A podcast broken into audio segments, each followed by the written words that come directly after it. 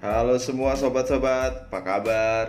Gue yakin siang ini semua pasti masih work from home atau study from home atau mungkin cuma tidur-tiduran aja nggak ngapa-ngapain.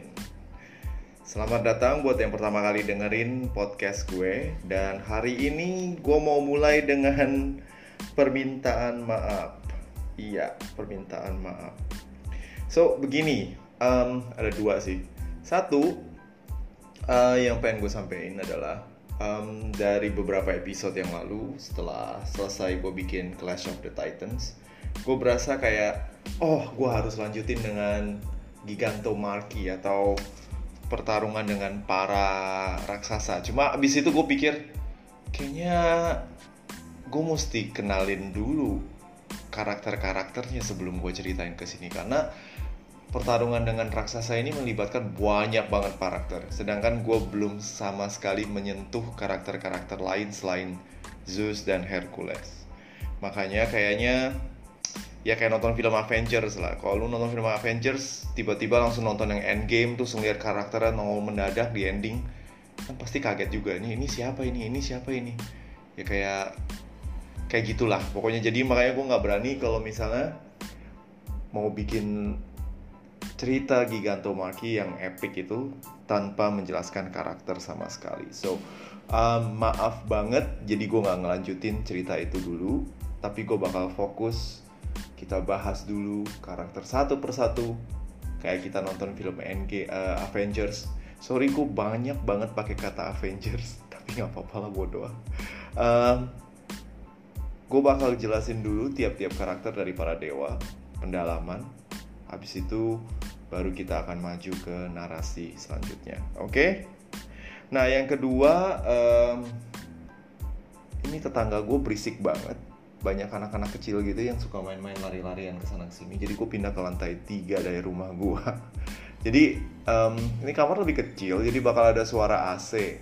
Jadi kalau lu dengar suara AC di background tolong dimaklumi maaf gue nggak punya studio gue baru modalnya cuma pakai HP doang sedih ya ya nantilah kalau misalnya punya duit lebih baru gue bikin studio pribadi miris miris oke deh um, oke okay, sebagai ganti dari uh, episode Gigantomaki yang gagal tayang uh, gue bakal ngebahas tentang para Olympians. Oke, okay, gue bakal bahas tentang peristiwa sesudah uh, Clash of the Titans dan bagaimana para dewa-dewa itu ngapain gitu loh. Ya. Oke. Okay.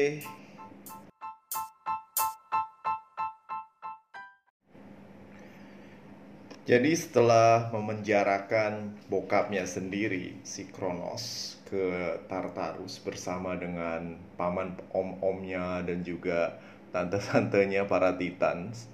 Um, Zeus dan kawan-kawan dan saudara-saudara aku kawan-kawan sih uh, dan saudara-saudaranya ini kemudian um, menentukan wah kita mesti ngapain nih kita udah menang nih. Nah Zeus kemudian membagi um, wilayah kekuasaan. Nah karena yang paling berkuasa itu di antara para Olympians itu ada tiga, yaitu Zeus, Poseidon, dan Hades. Tiga dewa ini kemudian memilih dominionnya masing-masing alias wilayahnya masing-masing ya kayak jatah preman lah. Eh, ini tempat gua nih, ini tempat lu, ini tempat lu. Pokoknya lu jangan nyampur-campur ya.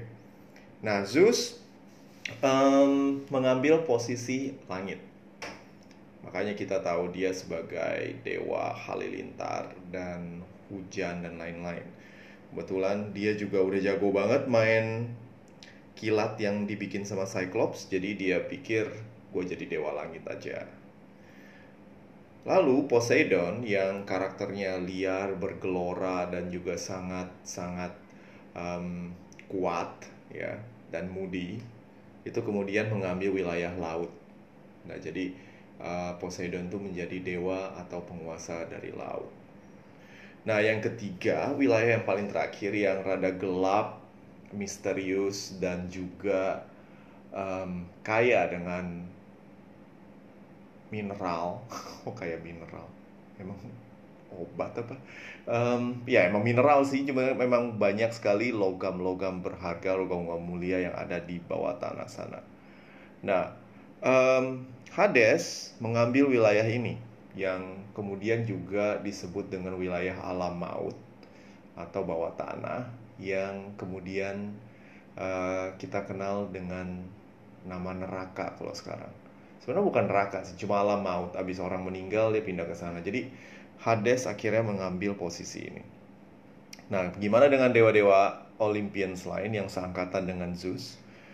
Well, um, mereka memilih mereka punya posisinya masing-masing walaupun tidak punya wilayah dominion. Makanya gue bilang kalau dewa Olympians itu sebenarnya ada dua. Yang senior sama junior. Yang senior itu tiga. Yang paling senior dari yang senior lah gitu. Tiga, Zeus, Poseidon, sama Hades. Uh, setelah itu ada Hera, Demeter, sama Hestia. Lalu yang junior siapa? Junior ini ya dewa-dewa yang sebagian besar itu anak dari uh, Zeus seperti Apollo, Artemis, Athena, Aphrodite, Ares, uh, Hephaestus, Hermes, Dionysius. Nah, ini semua dewa yang junior, tapi penghuni Olympians juga. Nah, hari ini gue bakal ngejelasin tentang uh, yang senior dulu kali ya, biar seru. Baru abis itu kita ngebahas tentang yang junior. Dan baru kita lanjutkan tentang narasi pertempuran. Jangan khawatir, ini nggak cerita cuma satu dewa bagaimana gimana dan lain-lain tapi juga cerita tentang sedikit uh, intrik yang ada di dalam hubungan mereka oke okay? nah um, gue ada episode sendiri tentang Zeus jadi gue nggak bakal ngebahas dia terlalu banyak oke okay? um, kalau lu mau dengar banyak tentang Zeus uh, coba ke episode 2 kalau nggak salah judulnya Zeus Playboy level dewa. Nah, di sana gue jelasin semua tuh tentang Zeus singkat cerita Zeus tuh raja para dewa dia punya kilat bla bla bla suka godain cewek suka godain dewi suka ke sana ke sini nebar anak di mana mana tapi juga paling adil dan juga paling berkuasa. Oke. Okay. nah setelah Zeus gue mau ngebahas tentang Poseidon. Nah Poseidon ini adalah dewa laut ya. Dia penguasa dari alam semesta yang mengandung air seperti sungai, laut, danau itu semua wilayahnya dia. Dan Poseidon ini uh, terkenal orangnya moody, bad temper, dan juga kadang serakah. Dan juga nggak kalah genitnya sama Zeus, ya beda tipis lah, oh ya, juga suka godain cewek sih. Nah, Poseidon um, itu juga dikenal sebagai dewa yang suka menimbulkan gempa. Kok bisa? Iya, tsunami, gempa itu selalu diatributkan dengan Poseidon lagi ngamuk. Jadi Poseidon itu punya trident ya, to tombak cula tiga, cula emang badak, aduh ya Allah Hendro. Uh, tombak cabang tiga yang trisula lah kalau bahasa Indonesia-nya. Yang kalau dia hujamkan ke tanah itu langsung bisa gempa. Nah, selain itu Poseidon juga uh, terkenal sebagai dewa badai dan juga kuda. Wah, oke okay. ngomong-ngomong soal kuda nih. Poseidon ini juga punya ilmu shape shifter. Jadi dia suka berubah jadi binatang dan macam-macam, tapi yang paling dia sering berubah itu kuda. Dia suka banget jadi kuda. Suatu saat um, Demeter, adiknya sendiri, itu suka uh, waktu itu lagi galau gara-gara anaknya diculik. Jadi dia pergi mengembara ke mana-mana dan suatu saat Poseidon itu yang emang ngebet sama dia juga. Itu pengen pengen pengen aduh gue nggak bisa ngomong. Oh ya uh, kalau lu pada nganggap ini topiknya terlalu sensual tolong um, mungkin uh, nonton film Percy Jackson aja yang lebih um, less mature. Nah Poseidon itu berusaha um, mendekati gue pakai kata mendekati aja biar lebih sopan. Poseidon itu pengen mendekati Demeter tapi Demeter tuh nggak mau. Lalu Demeter berubah menjadi uh, kuda betina dikejar-kejar sama Poseidon yang Poseidon kemudian berubah juga jadi kuda jantan yang somehow lebih kuat daripada uh, Demeter dan mereka kemudian bergulat bergulat tanda kutip dan menghasilkan anak kuda cakep gagah yang namanya Arion. Oke. Okay. Informasi yang sangat-sangat disturbing tapi ya sudahlah.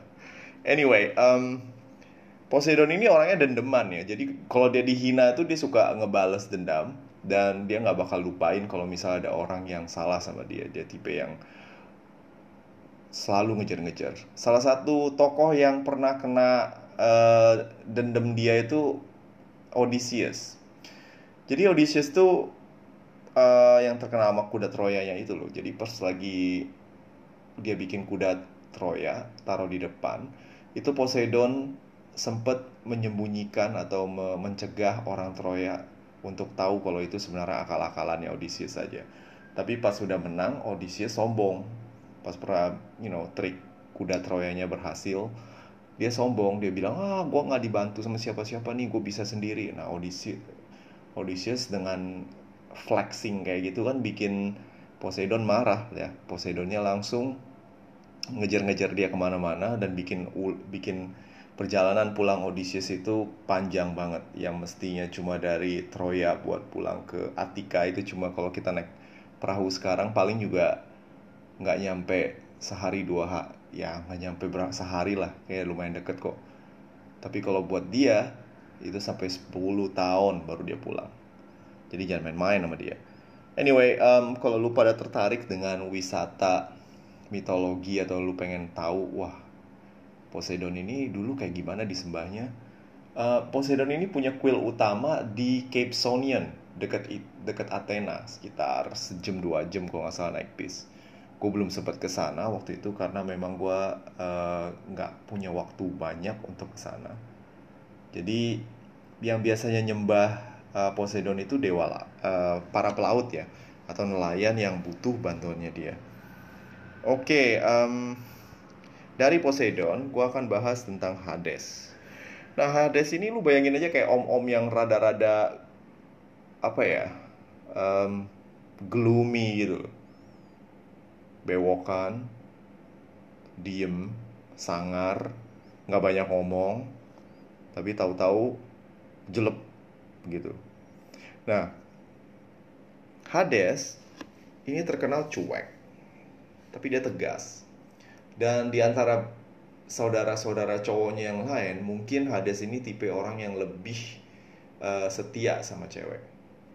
Hades ini tercatat jarang banget uh, menggoda-goda cewek-cewek sembarangan. Mungkin karena dia tinggalnya di alam maut kali. Kebanyakan cuma berhadapan dengan roh-roh penasaran dan lain-lain gue nggak ngerti deh. Tapi Hades ini pernah jatuh cinta sama ponakannya sendiri yaitu Demeter. Eh sorry Demeter itu bukan uh, Persephone. Jadi Persephone ini punya um, merupakan anak dari Zeus dan Demeter. Jadi gue bakal ceritain panjang ya, tapi bagaimanapun uh, Hades itu berhasil mempersunting Persephone walaupun caranya itu rada-rada ekstrim yaitu diculik dan mengakibatkan Demeter galau keliling-keliling nyariin dia dan Zeus mesti turun turun tangan untuk mengembalikan walau sebentar gue akan jelaskan nanti deh karena itu ada hubungannya dengan uh, mitologi yang berhubungan dengan alam spoiler anyway um, itu tentang Hades dan Hades ini karena dia penguasa alam neraka dia itu uh, merupakan orang yang harus berurusan dengan para roh. Walaupun sebenarnya untuk pengadilan hidup dan mati bukan tugasnya dia, dia cuma punya tempat aja. Gitu. Nah, Hades juga dikenal sebagai dewa kekayaan karena uh, tempatnya tinggal itu kan di bawah tanah tuh. Nah, di situ banyak sekali logam-logam berharga, berlian dan lain-lain dan itu punya Hades semua. Nah, untuk uh, mengunjungi neraka itu susah untuk alamnya dia. Lu harus pergi ke beberapa sungai yang salah satu sungainya itu bernama Styx. Jadi tempat orang yang kalau um, you udah mati rohnya bakal lewat sana. dan sungai ini juga bisa bikin orang kebal. Contohnya si Achilles dulu pernah dicelupin di situ sama mamanya. Oke okay, apalagi ya? Kayaknya itu dulu deh buat Hades. Oke okay, uh, eh, kelompok senior paling senior ini gue udah jelasin. Sekarang coba kita bahas tentang permaisuri Zeus yaitu Hera Oke, Hera ini dewi pernikahan. Statusnya sebagai dewa uh, dewi pernikahan ini agak ironis dengan posisi dia sebagai istri Zeus yang sering dikhianati oleh Zeus yang sering sekali selingkuh, main perempuan dan mengkhianati Hera. Nah, Hera ini tipe yang rada-rada gimana ya kalau bayangin ya? Kayak kayak cewek cakep yang punya kuasa dan juga uh, tegas. Dia ini nggak suka banget kalau misalnya ada orang selingkuh atau ada orang yang nggak suka sama eh, yang yang melanggar nilai-nilai suci perkawinan. Jadi kalau orang Yunani zaman dulu sebelum menikah mereka itu akan menyembah uh, Hera. Jadi ada kayak semacam upacara jadi kalau untuk uh, sebelum nikah mungkin mereka akan ke Hera minta blessing gitu. Terus ada juga minta keturunan atau minta uh, kelahiran yang baik. Ini semua dipegang sama Hera. Jadi dia tuh benar-benar penting untuk suatu penyembahan terhadap keluarga ada pokoknya. Pokoknya dia ngurusin masalah keluarga. Dan Hera terkenal selain um, sebagai dewi istrinya Zeus, dia punya julukan yang cukup unik namanya mata sapi. Jangan ngebayangin dia kayak telur ya. Dia nggak ngedadar atau apa. Cuma dia memang um, matanya itu kayak bangsawan. Jadi kalau orang Yunani itu bilang kalau mata sapi itu matanya elok gitu enak dilihat dan sangat elegan. Jadi kalau ngeliat orang tuh kayak hmm tatapanmu bagai mata sapi. Itu kayak tatapanmu cakep sekali mungkin kayak gitu kali ya aku juga nggak tahu sih. Tapi ya ini. Oh ya uh, satu fakta yang cukup menarik tentang Hera adalah kalau Hera ini dia suka mandi di Nauplia itu satu di tempat di Yunani untuk mengembalikan keperawanannya. Nah lo jadi Zeus itu selalu bersama dengan Hera yang perawan kalau abis dia pulang dari Naflia. Jangan tanya logikanya sayang ini mitologi. Jadi please kalau kalian punya semacam hah? Apaan sih? Apaan sih? Ya mungkin lu dengerin ini aja apa namanya uh, podcast fisika atau yang lain yang pasti. Kalau ini beneran tergantung imajinasi uh, orang-orang Yunani zaman dulu plus imajinasi gue yang makin gila. Oke? Okay? nah selanjutnya tentang Hera kayaknya itu dulu deh yang gue bahas. Oh Hera juga orang baik loh. I mean like uh, dulu waktu gue tahun 90-an gue nonton Herculesnya Kevin Sorbo tuh selalu dia jadi kayak orang jahat. Uh, padahal dalam realitanya dia tuh nggak jahat. Jadi kalau misalnya dia tuh cuma cemburuan sama bete sama peselingkuhannya Zeus. Jadi dia tuh benci anak-anaknya Zeus bukan karena apa karena karena mereka uh, itu mengingatkan dia pada perselingkuhannya Zeus. Dia tuh nggak jahat. Buktinya, um, kalau lu baca sesi nanti ada, mungkin gue juga bisa lanjutin ke cerita itu nanti. Kemudian hari masih lama tentang Jason dan para Argonaut. Justru Hera yang memegang peranan penting dalam menjaga perjalanan Jason. Jadi dia nggak jahat, nggak kayak film uh, ya kayak kayak di film itulah Hercules yang selalu kayak ada mata di langit dalam bentuk burung merak itu loh. Nah itu Hera waktu versi Kevin Sorbo. Anyway, um, setelah Hera kita bahas, oh ya Demeter. Nah Demeter ini dewi pertanian. Jadi dia itu yang biasa mengurus tentang ladang, tanaman dan lain-lain. Jadi bersama-sama dengan Zeus yang juga dewa uh, musim. Maksud gua musim itu dia yang ngumpulin awan dan menurunkan hujan itu kan Zeus. Demeter itu menumbuhkan gandum dan tanaman-tanaman yang bisa berguna untuk rakyat. Nah, Zeus, eh, sorry, Demeter ini mempunyai anak dari Zeus. Jadi dulu tuh mereka punya fling gitu, kakak adik. Oh god, iya. Yeah. Uh, Oke, okay. um, mereka itu ada incest sebenarnya. Jadi rata-rata di mitologi Yunani ini ada semacam hubungan ayah anak dan macam-macam. Dan Zeus ini dan Demeter ini kakak adik. Jadi mereka itu somehow pernah fling ya, terus menghasilkan anak yang cakep namanya Persephone yang kemudian juga jadi istrinya Hades yang merupakan saudara dari mereka. Bingung kan lu? Ya, tapi inilah mitologi Yunani. Jangan pakai logika. Oke, okay, uh, eh, itu tentang Demeter. Selanjutnya yang jarang banget orang ngebahas yaitu Hestia. Nah, Hestia ini dikenal sebagai dewi rumah alias um, pendiangan. Lu tau gak kalau misal or zaman dulu di rumah itu selalu ada api. Nah, ini yang namanya Hestia.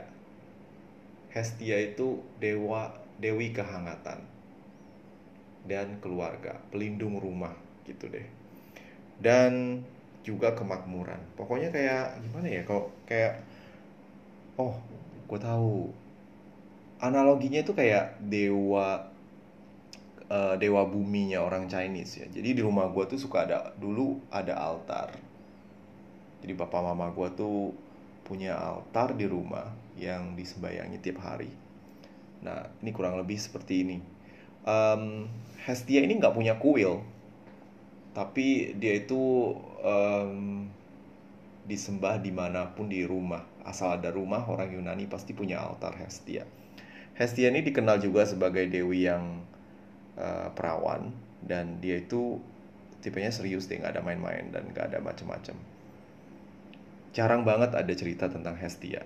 Gue juga bingung apa dia memang begitu boring sampai orang nggak mau bikin cerita dia atau memang dia boring? Ya nggak tahu ya. Oke, okay, gue mulai ranting.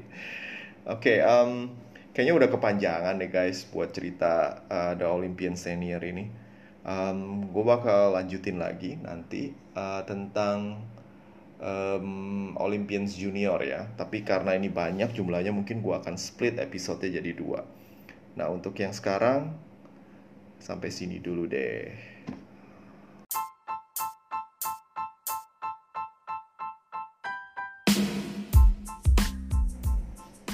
Oke, sebelum kita pisah, gue pengen um, pengen nyampein sesuatu yang gue dapat ide dari teman-teman gue kemarin. Jadi kemarin tem gue sempet chat sama tem beberapa teman gue dan dia juga positif sih dengerin um, cerita gue. Cuma beberapa dari mereka bilang, Bro, gile, kayaknya uh, punya lu nih topiknya rada-rada dewasa nih kayaknya mesti PG-13 kali atau R-rated kali. Begini guys, uh, mitologi Yunani ini dibangun berdasarkan cara pikir orang yang ribuan tahun lalu yang nggak menganggap kalau hal-hal seperti itu porno. Jadi apa yang ada di sana apa adanya seperti itu. Dan orang-orang Yunani ini berpikir kalau dewa dewinya itu um, memiliki karakter seperti manusia ada yang genit ada yang galak ada yang moody ada yang ini dan lain-lain jadi apa adanya benar-benar humanis jadi gue tuh berusaha banget uh, mengurangi kevulgaran dari cerita ini dengan menggunakan kata-kata yang lebih halus. Cuma kadang-kadang gue suka kelepasan. Maklum gue bikin begini nggak pakai skrip guys. Gue cuma nulis-nulis doang. Catatan jadi kalau ada kritik atau saran tolong sampein ke gue ya. Uh, ya gue bisa kontak gue di um, di email gue gurukelana007 at gmail.com atau kalau lu mau kontak gue lewat Instagram gue juga punya uh, Instagram guru kelana dan Facebook juga gue punya page di sana. Walaupun kebanyakan isinya cerita tentang gue jalan-jalan. Atau kalau lu pengen bener-bener pengen lihat gue jalan-jalan lu bisa lihat di YouTube. Dan juga catatan perjalanan gue di gurukelana.com uh, blog gue. Ya. Oke okay, uh, think itu dulu deh ya. Um, kalau lu suka sama podcast mitologi santuy ini lu bisa kasih tahu teman-teman lu supaya dengerin juga. Jangan lupa follow gua. Dan